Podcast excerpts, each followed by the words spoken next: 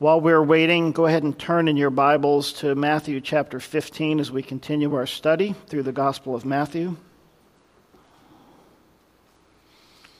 We're picking it up this morning in verse 21.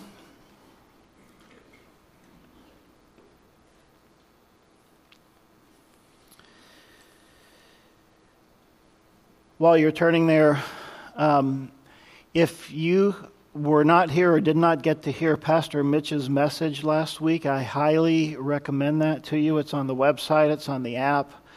Um, I was so blessed. I didn't get to hear it live while it was happening, uh, but I listened to it on the way home from the airport on Tuesday morning, and I was just blown away at how good that message was. So, uh, the first half of Matthew 15 with Pastor Mitch last week, if you missed it, please go back and listen to that. It was incredible. This morning, picking it up in verse 21, uh, we're going to read together. We'll have the scripture on the screen for you in case you don't have a Bible. So, beginning in Matthew 15, verse 21. Then Jesus went out from there and departed to the region of Tyre and Sidon. And behold, a woman of Canaan came from that region and cried out to him, saying, Have mercy on me, O Lord, son of David. My daughter is severely demon possessed. But he answered her not a word, and his disciples came and urged him, saying, Send her away, for she cries out after us. But he answered and said, I was not sent except to the lost sheep of the house of Israel.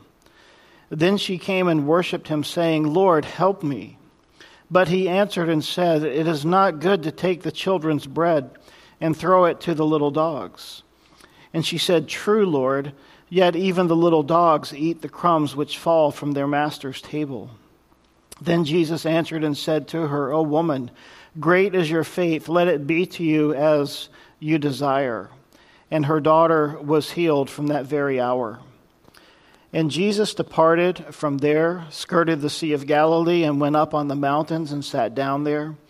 Then great multitudes came to him, having with them those who were lame, blind, mute, maimed and many others, and they laid them down at Jesus' feet, and he healed them.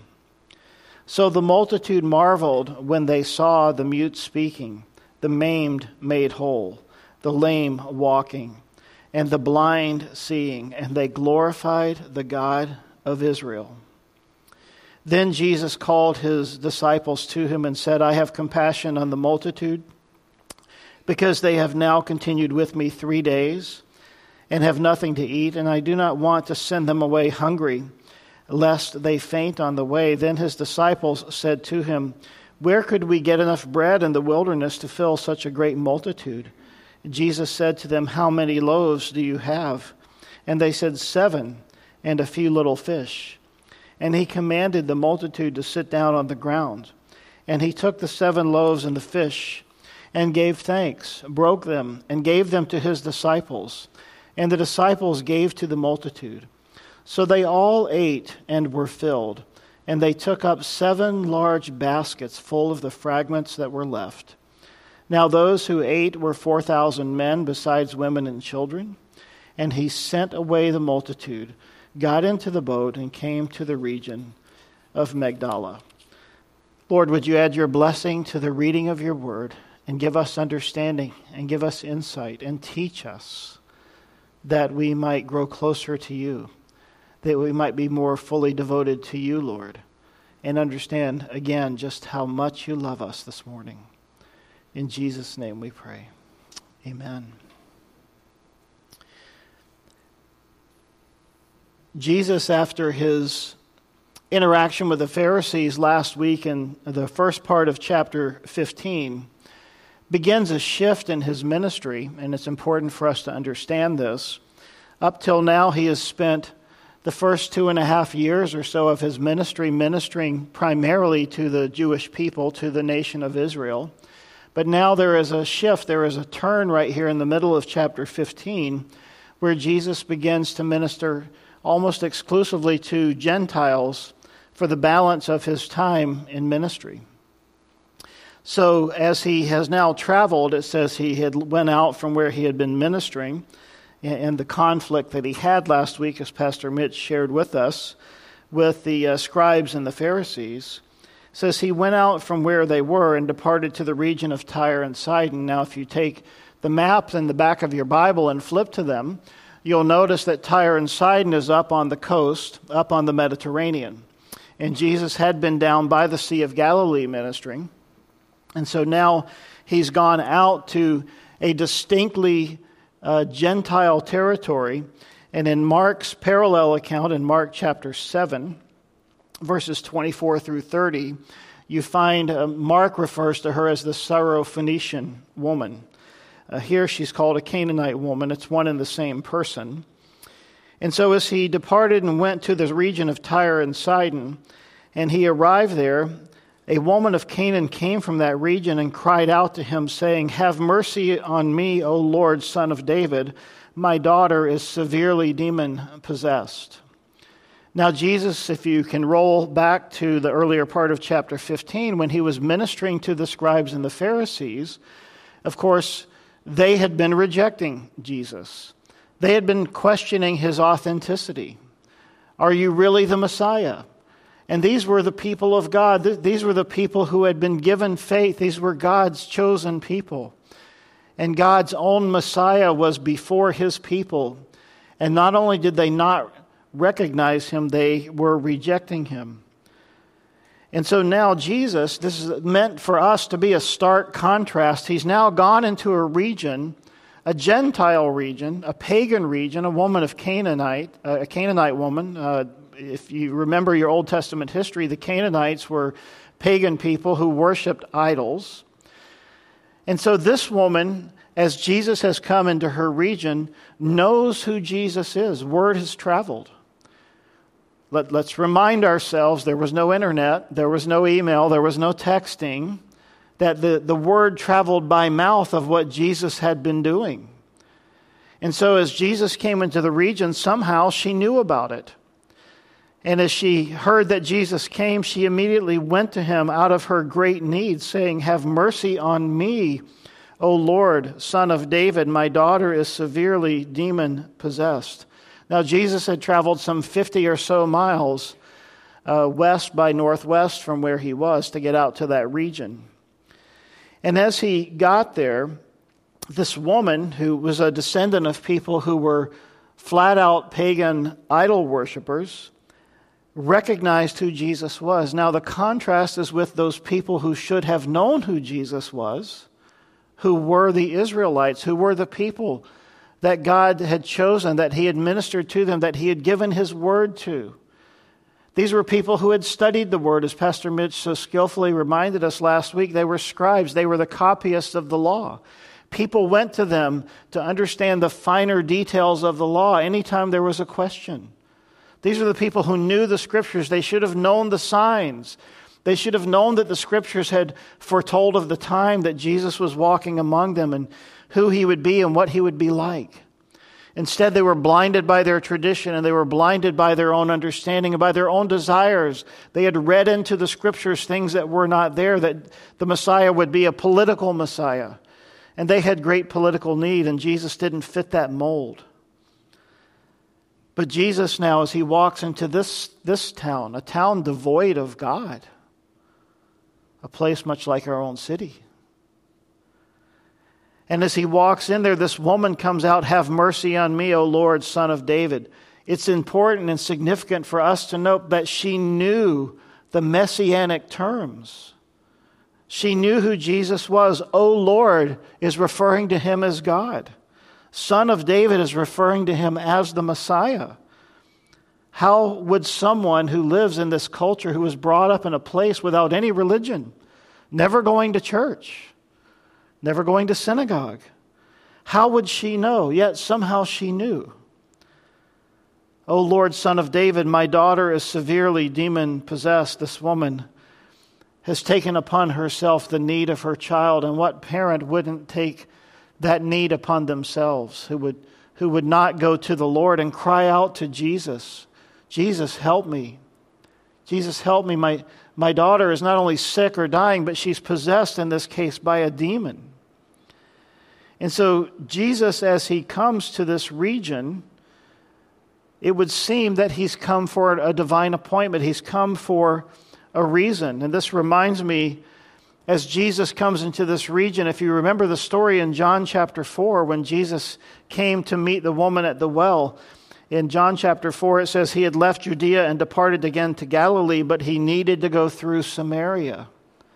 And as we read that account there of Jesus meeting the Samaritan woman at the well, we know that he had to go through Samaria, that he had a divine appointment with her. And this story is very similar in that way that Jesus, it would seem, went to the region of Tyre and Sidon because he had a divine appointment with this, this Canaanite woman who had a demon possessed daughter. And she cries out to him and she appeals to him as both the Lord and as the Messiah and says, My daughter is severely demon possessed. So we need to see that this plea that she's making to Jesus is prayer. She's crying out to the Lord, let's remind ourselves this morning what prayer is. Sometimes we have this idea that you get in your closet, you shut your door, and that you're praying, and that's your prayer time. And it's true, of course, that we do do that, and we should do that. But, uh, but prayer is generally defined as just communicating with God, just talking with God, worshiping Him, crying out to Him, making our needs known, conversing with God, asking God, you know, God, Lord, what do you want?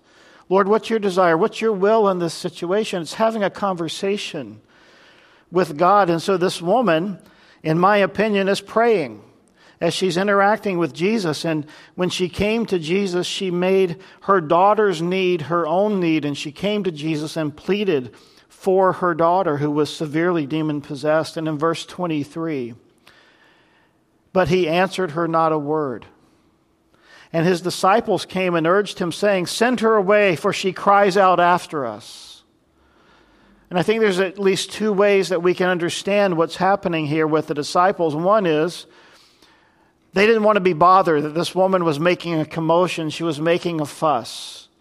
And remember, as we go back through the previous chapters, Jesus had been t- trying to take his disciples aside to get some rest, if you've been following the story. And every time he said, Hey, let's go over here and rest, a crowd showed up, and let's go over there and rest, and people showed up with needs. And so now they've gone out to this region 50 miles away. They've gone away from the Jews where all the crowds are, and they walk into this city where he shouldn't be known. And immediately this woman comes up with her need. Oh, Lord, son of David. And they're like, How do you know who Jesus is? Lord, send her away. Come on, man. We're tired of dealing with this. But there's another possibility, and the possibility is, and many commentators feel, that what was happening here is that they were saying, Look, Lord, just give her what she wants and send her away. Just grant her request. Lord, just heal her demon possessed woman so we can have some, pe- some peace, her demon possessed daughter. Either way, you can kind of get the sense here of what's happening that these disciples maybe rather than seeing themselves as people who were the students and the learners, as the word disciple means, of the Lord Jesus, at this point they're sort of acting more like his bodyguards. Lord, send her away, Lord. She's, she's an annoyance. She's bothering us.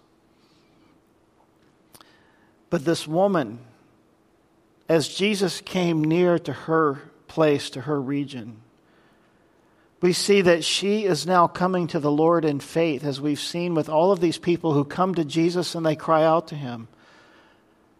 They've been everywhere else. They've gone to the doctors, they've spent the money, they've talked to other people who have been unable to help, and now they're doing what they have to do, which is they come to Jesus. This woman has a faith and we need to see her faith in this story. Sometimes faith is found in the places where we might have least expected that it would be found. Have you ever had that happen? You expect to find faith at church.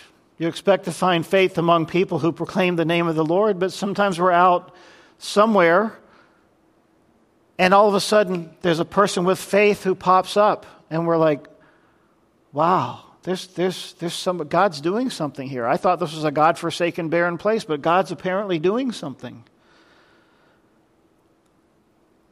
And Jesus, sort of not answering her, and, and, and, the sense I get as I read this passage is she's sort of standing here making her plea to the Lord. The disciples are here, and he's looking at them, not at her. And we might think that this is a rude thing, but Jesus has a point here if you'll stick with us for a few minutes.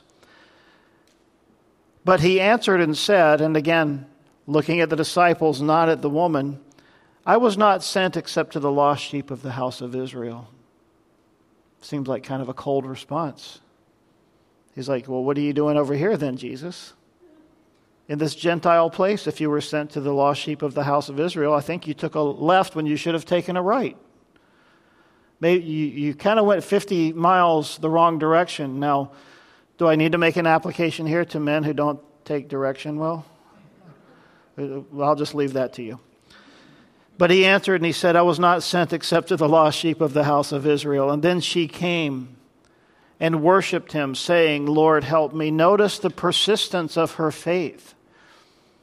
Then, rather than being turned away by Jesus' answer, she becomes a little more insistent. She presses in more. And I think this is exactly the point of, of what Jesus is doing in this situation. I think he's trying to draw out her faith, partly for her, partly for the benefit of perhaps the others who were there, but also certainly for the disciples.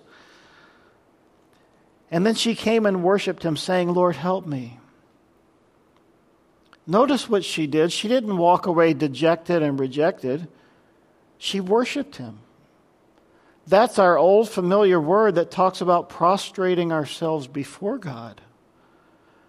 And it would seem to imply that rather than turning away with the answer that Jesus gave, that perhaps she fell on her knees before him with her hands open and said, Lord, Lord, help me.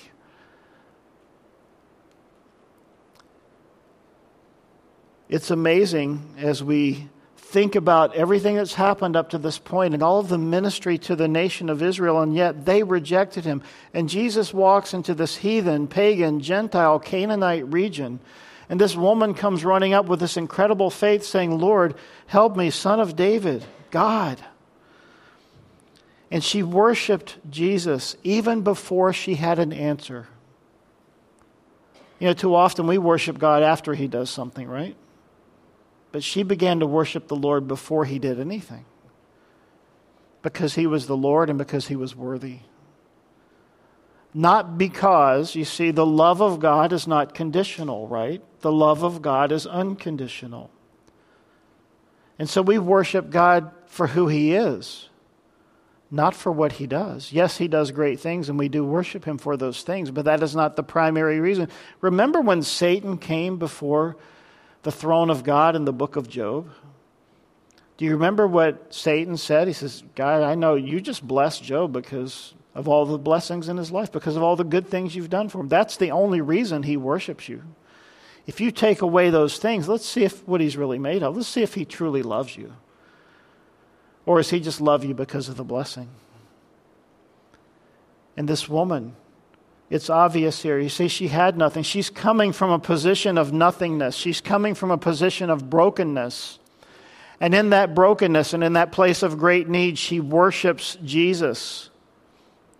Now, keep in mind the times as well that this was a time when women who were not a class group, she comes before Jesus and before this group of men, and she humbles herself not as a Jew, as a Gentile, as a pagan. And she says, Lord, help me. Now, before we move on, I want you to, if you have your Bible and if you're not afraid to write in it, and you shouldn't be, you should underline or highlight or circle that phrase, Lord, help me. We, we've seen it before. We saw it with Peter. When Peter was taking a step out on the ocean, walking on the water to Jesus. And as he began to get his eyes off of Jesus and to look at the circumstances around him, remember he began to sink and he said something very similar. He said, Lord, help me. And so here is this woman on her knees before Jesus, crying out to him, saying, Lord, help me. You see, this is a prayer. This is a very effective prayer. I commend this prayer to you because it is such a handy prayer said Spurgeon. You can use it when you are in a hurry. You can use it when you, when you are in a fright. You can use it when you have not time to bow your knee. You can use it in the pulpit.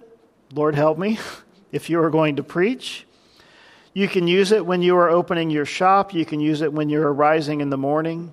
It is such a handy prayer, and I hardly know any position in which you could not pray the words, Lord, help me. A great prayer for you and me. But let's also not miss the fact that often affliction proves to be a blessing. Affliction proves to be a blessing. As it was in the case of this woman, because what does affliction do to a person's soul? What I've seen in my life is that it can either cause people to become bitter or it can cause people to more fervently seek the Lord. And this woman sought the Lord. I've mentioned to you before as we've been going through this a person that I love, and I don't know if we, I'm just going to mention this to Mitch live here. Uh, maybe we can get a book by J.C. Ryle and put it in the bookstore. I mean, I love this guy. He said this about this passage. Let us play, pay close attention to this. There is nothing which shows our ignorance so much as our impatience under trouble. We forget that every cross is a message from God and intended to do us good in the end. Trials are intended to make us think, to wean us from the world, to send us to the Bible, and to drive us to our knees. Health is a good thing, but sickness is far better if it leads us to God. Prosperity is a great mercy, but adversity is a greater one if it brings us to Christ. Anything, anything is better than living in carelessness and dying in sin. Better a thousand times to be afflicted like the Canaanite mother and like her flee to Christ than live at ease like the rich fool and die at last without Christ and without hope. Wow. So, as this woman is there before Jesus, worshiping him, crying out to him, Lord, help me, verse 26, he answered and said, It's not good to take the children's bread and throw it to the little dogs. Now, it might also help us here to understand the code that's going on in this interaction. You see, Jesus is a Jew. Jews looked at Gentiles as dogs. Now, Jesus is not referring to her in that way because the term he's using here is not the term that the, the Hebrews or the Jews typically lo- used of dogs, which were just a wild, uh, you know, crazy dog that, you know, like the dogs you would see maybe traveling in packs and that kind of thing. And the Jews would see that and say the Gentiles are like those dogs. No, in this case, we're going to find out in just a moment, he's referring to little dogs, to little puppies. It's a completely different word.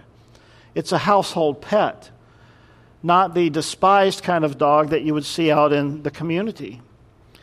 And so he's saying to this woman, again, I believe, not looking at her, looking at the disciples, it is not good to take the children's bread and throw it to the little dogs, meaning, who are the children? The children of Israel. Remember, I came to minister to the household of Israel. So it's not good to take what I'm here to give to the children and give it to the, the dogs, meaning the Gentiles. Jesus saying, God's called me to minister to the Hebrews.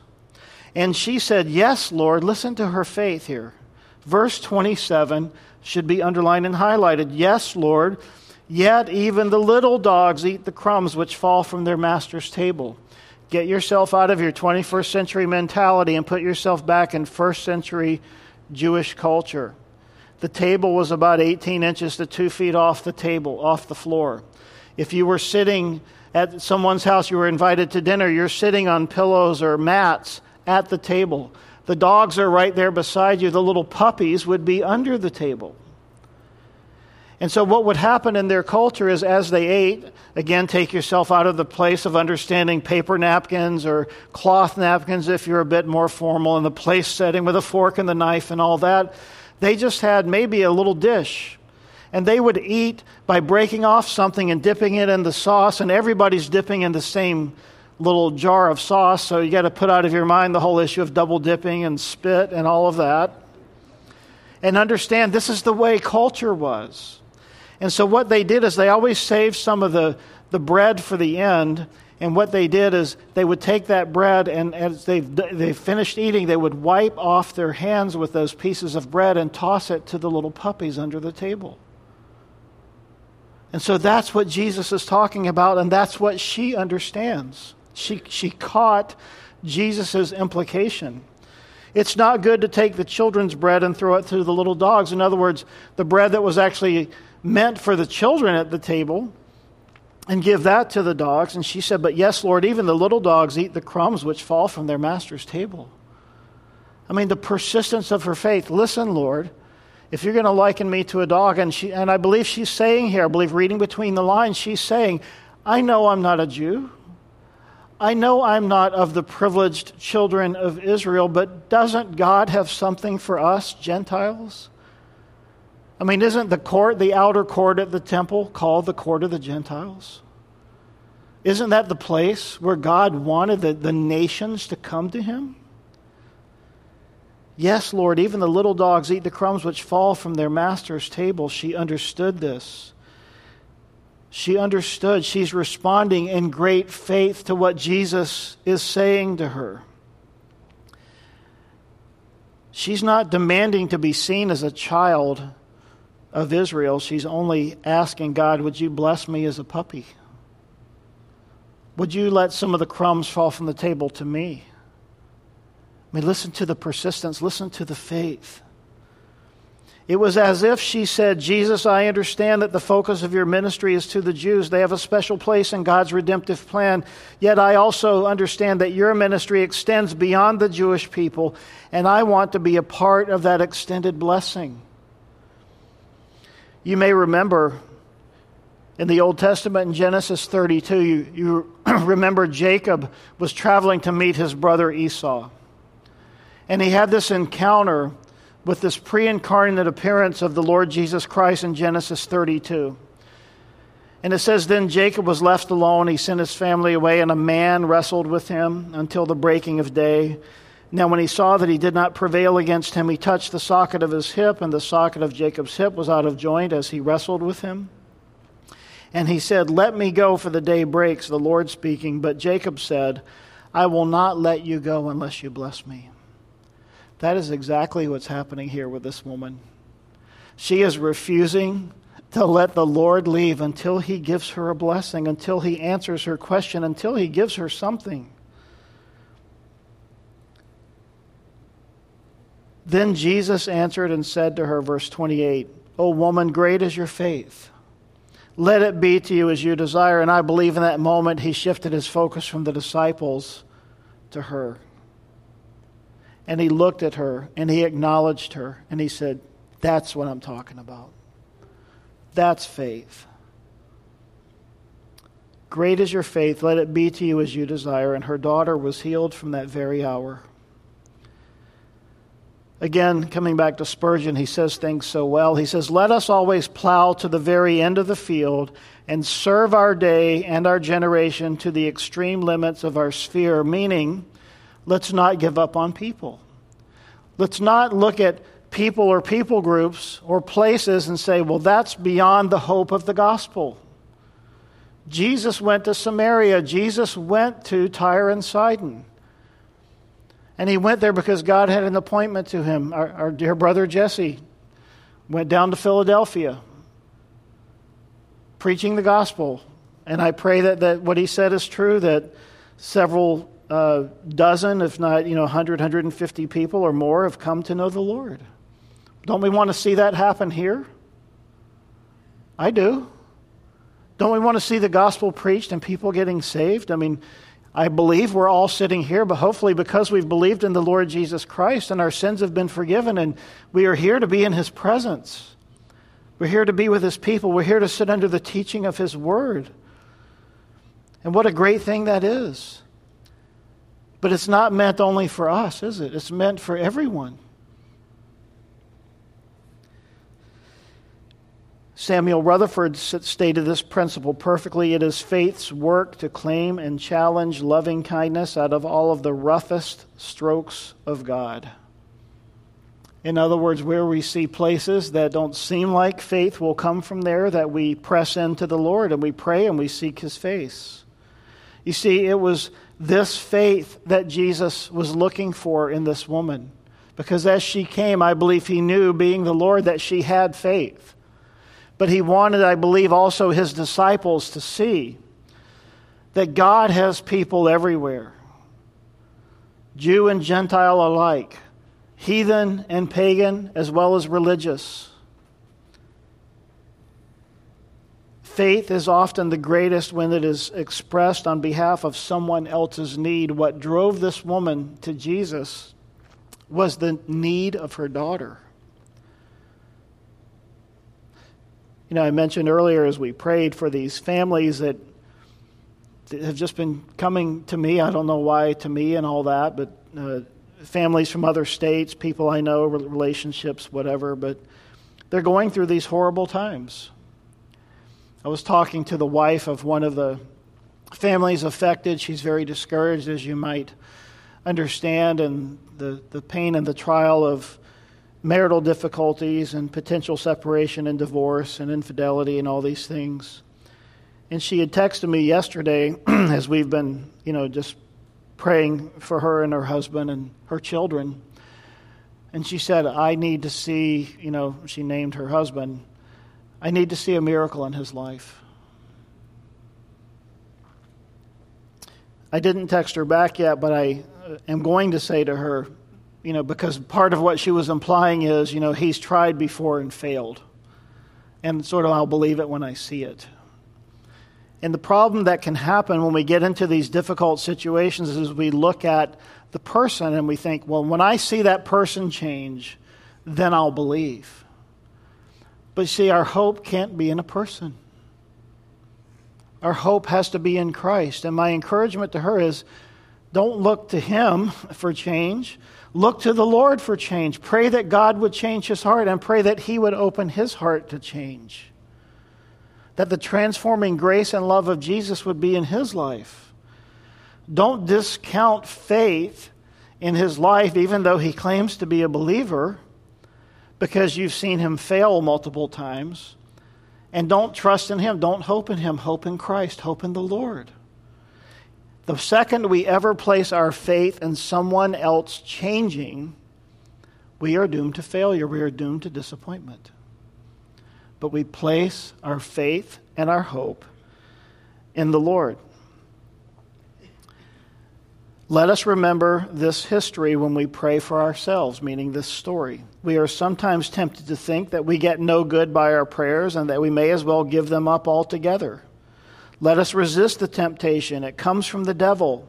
Let us believe and pray on. Let us continue to pray against our besetting sins, against the spirit of the world, against the wiles of the devil. Let us pray on and not faint, for strength to do duty for grace to bear our trials, for comfort in every trouble.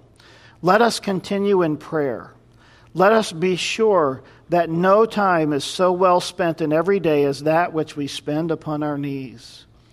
Jesus hears us and in his own good time will give an answer. Let us remember this history when we intercede for others. Pay attention. Have we children whose conversion we desire? Have we relatives and friends and spouses whose salvation we are anxious about?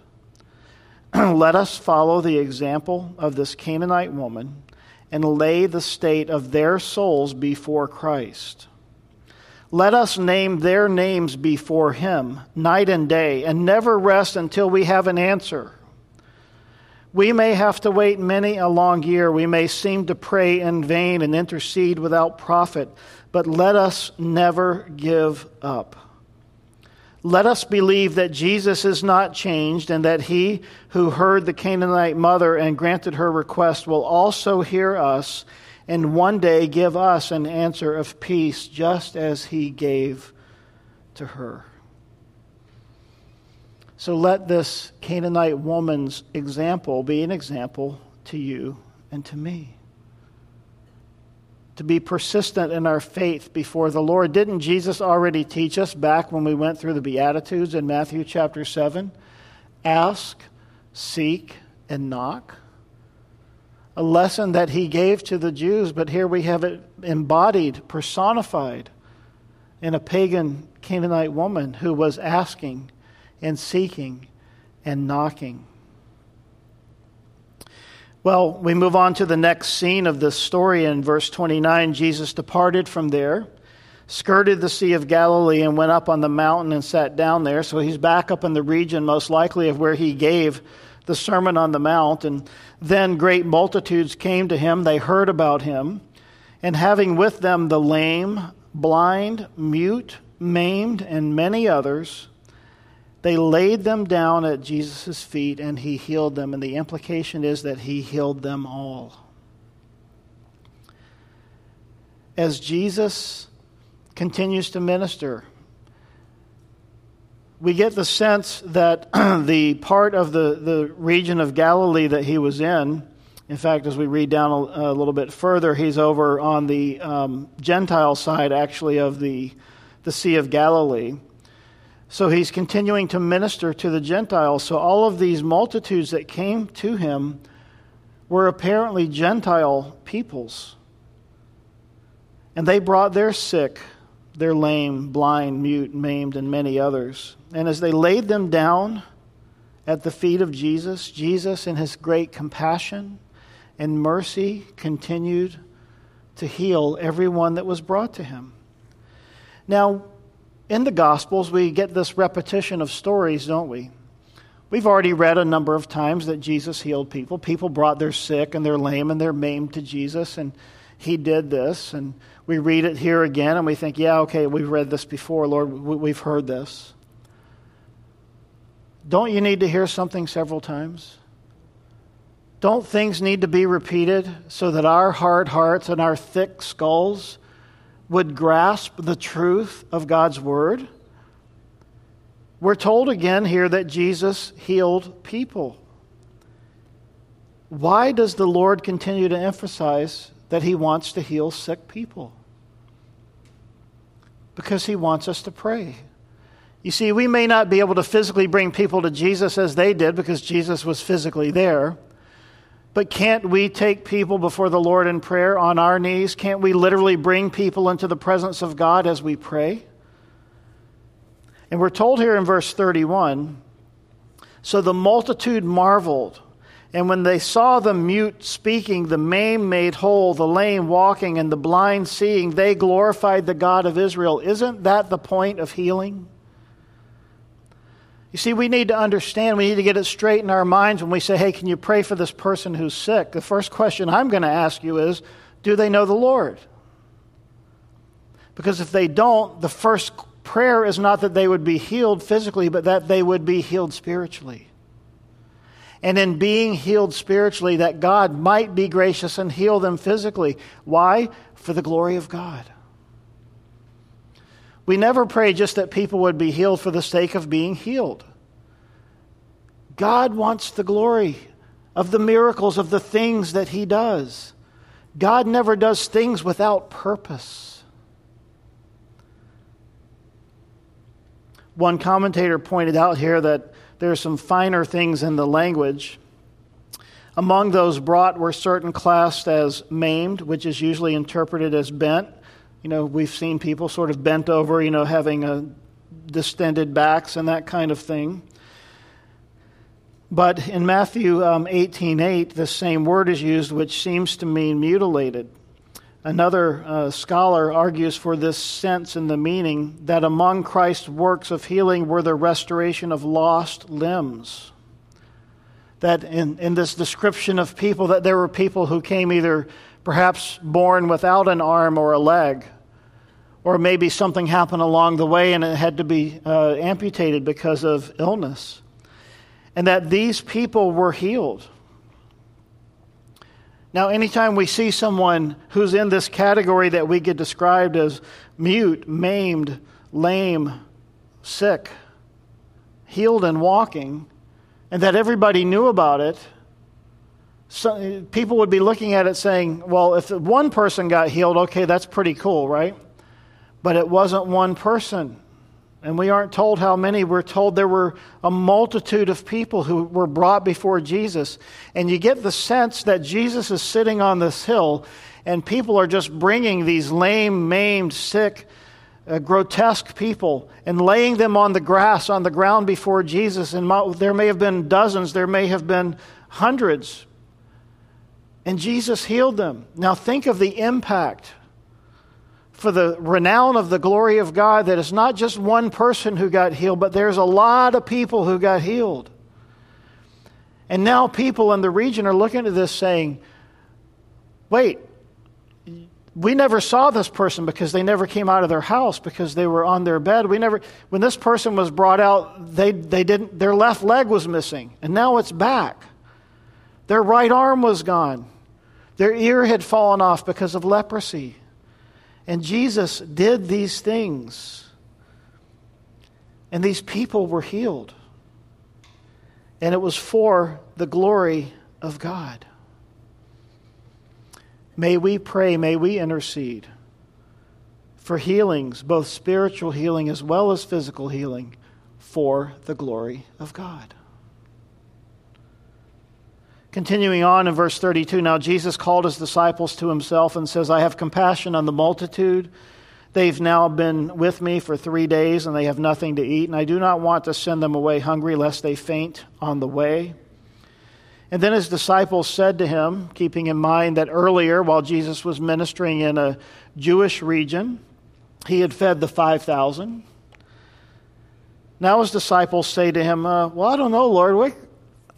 Where can we get bread out here, way out here? And don't you wonder, just as you read this, you stop at verse 33 and you're like, wait a minute. I read this somewhere before. Except they were there, weren't they? They, they lived it. His disciples. Where could we get enough bread in the wilderness to feed such a great multitude? And this was a smaller crowd than what they had witnessed before. Remember, there were 5,000 besides women and children. Conservatively, there were 15,000 people before. Now we're here with 4,000. We're also told, besides women and children, conservatively, there's 12,000. And they're kind of like, Lord, where could we get enough bread to feed so many people? Jesus said, Well, okay, same thing, right? Same MO as before. Well, what do you have? How many loaves do you have? Okay, well, we have seven and a few little fish. And so Jesus commanded the multitude to sit on the ground. In the previous situation, Jesus had more of an interaction with them. He talked them through it and he led them through it. Here, Jesus is just taking charge of the situation and he just tells all the people, sit down. And he takes the seven loaves and the fish in verse 36 and he gave thanks and he broke it and he gave them to his disciples. And the disciples gave to the multitude. Same thing as before. In the hands of Jesus, it was broken and blessed, and as he gave it to his disciples and they distributed it, it just multiplied. As the basket was passed down the row of people, it was never empty. It's hard for us to wrap our minds around this, but that's what happened before in the feeding of the 5,000, and the exact same thing is happening again here in the feeding of the 4,000. So we're told in verse 37 so they all ate and were filled. All. And they took up seven large baskets full of the fragments that were left. Again, meaning, as we, we talked about back in the feeding of the 5,000, the word for filled means everyone was completely satisfied. No one was hungry. Nobody left wishing I had more. Where did this come from? Came from the blessing of God. Jesus worked a miracle. Healing someone is a miracle, and God gets the glory. Feeding people in the wilderness with next to nothing is a miracle, and God gets the glory. And Jesus, we're told, had compassion on the people. He didn't want to send them away. Many of them had a day or two or three days' journey to get back to their homes because they were out in the wilderness. They, they had come to see Jesus. They made great sacrifice to come see Jesus. The implication is they didn't even go to work. And in our modern vernacular, perhaps they didn't even call in sick. They just didn't show up because they heard Jesus is in town and they went to see Jesus. And so they're out there. And now they're they've been with Jesus and there's been ministry and people have been healed and people are understanding that he is the Lord, that he's God, that he's the Messiah. And God is receiving the glory, and Jesus says, I don't want to send them away. They can't make it. We've got to give them something to meet their need. And so he prayed and he blessed this food, and they were fed and they ate. Now, remember in the previous story in the feeding of the 5,000, it says when the disciples took up the leftovers, that there were 12 baskets full. In that situation, think of, think of a basket, a little bit more like a lunchbox, or maybe the size of sort of an offering plate, if you will. It's just a small basket to carry something in. The word used here in this situation is a different kind of basket. And it's a basket that we could say, if we were making sort of a parallel to our uh, world today, would be like a large laundry hamper. So it's more like a, a basket that's so tall. So it's not like a little basket, like a passing the plate kind of basket. This is a large basket. Remember, before, there were 12 baskets left over, and there were what? 12 disciples. And they each had enough so that they also, after serving and ministering in the name of the Lord, they themselves would have their needs met. But now, in this situation, seven large baskets full of the fragments were left. I mean, this is a superabundance compared to what happened before. Each of them were provided just enough for their needs. Previously, this time, there's so much food left over, it's just ridiculous. So they took up these seven large laundry hamper like baskets full of the fragments that were left. And we're told that those who ate were 4,000 men besides women and children. And he sent away the multitude, got into the boat, and came to the region of Magdala. Jesus is so amazing, isn't he?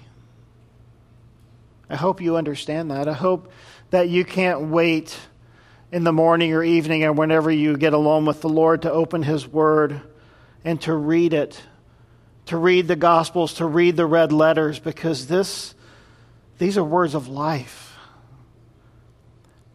This is not a story. This is not fiction. This is real. This is, this is Jesus. This is our Lord. This is our Savior. And like this Gentile woman, the Lord wants us to have a faith that is persistent, a faith that presses into the Lord, that asks and seeks and knocks, a faith that won't give up. Even when things get tough, even when we have trials. You see, the trials are meant to drive us to the Lord, not away. And if you are going through anything, any kind of trial or burden or situation and you are going the other direction, that is not the response the Lord has for you. His desire for you is that you would be drawn to Him, that you would come to Him and cry out, Abba, Father, in the midst of the trial and in the midst of the madness. Before we leave chapter 15, let's gather a few things together going all the way back to what Pastor Mitch had given us last week. The enemies of truth are often religious people who live according to tradition. Satan often uses religion to blind the minds of people to the simple truth of God's Word. That's one thing. Another thing, we must beware of any religious system that gives us an excuse to sin and to disobey God's Word.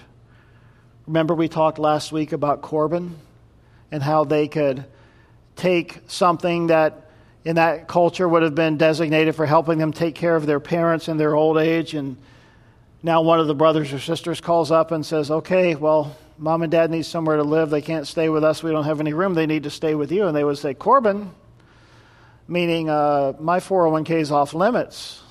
I'm not helping out mom and dad. They need to go to a home let the government pay for it. I'm not dealing with it. That was the equivalent in their society and how they would just simply use these religious techniques to, to disobey God's word. And in that culture, it was the right thing to do.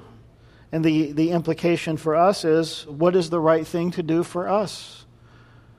We can't make excuses and say, well, I can't because or I won't because.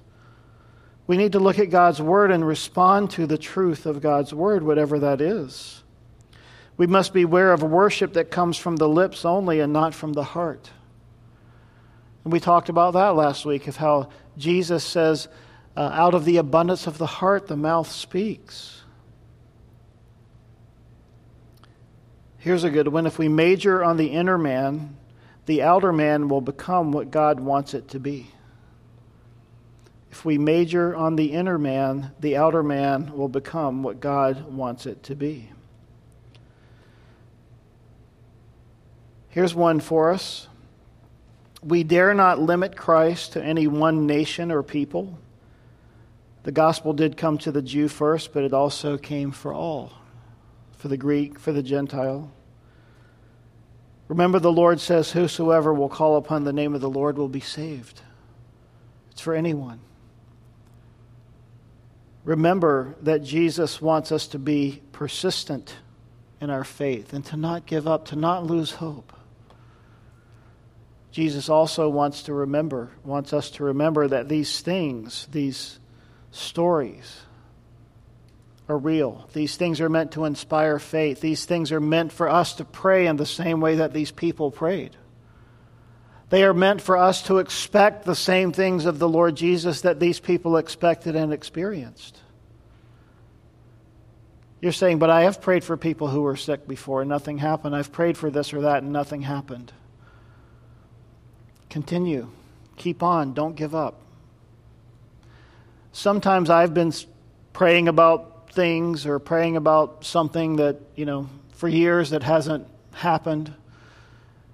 And yet, no time in prayer is ever wasted.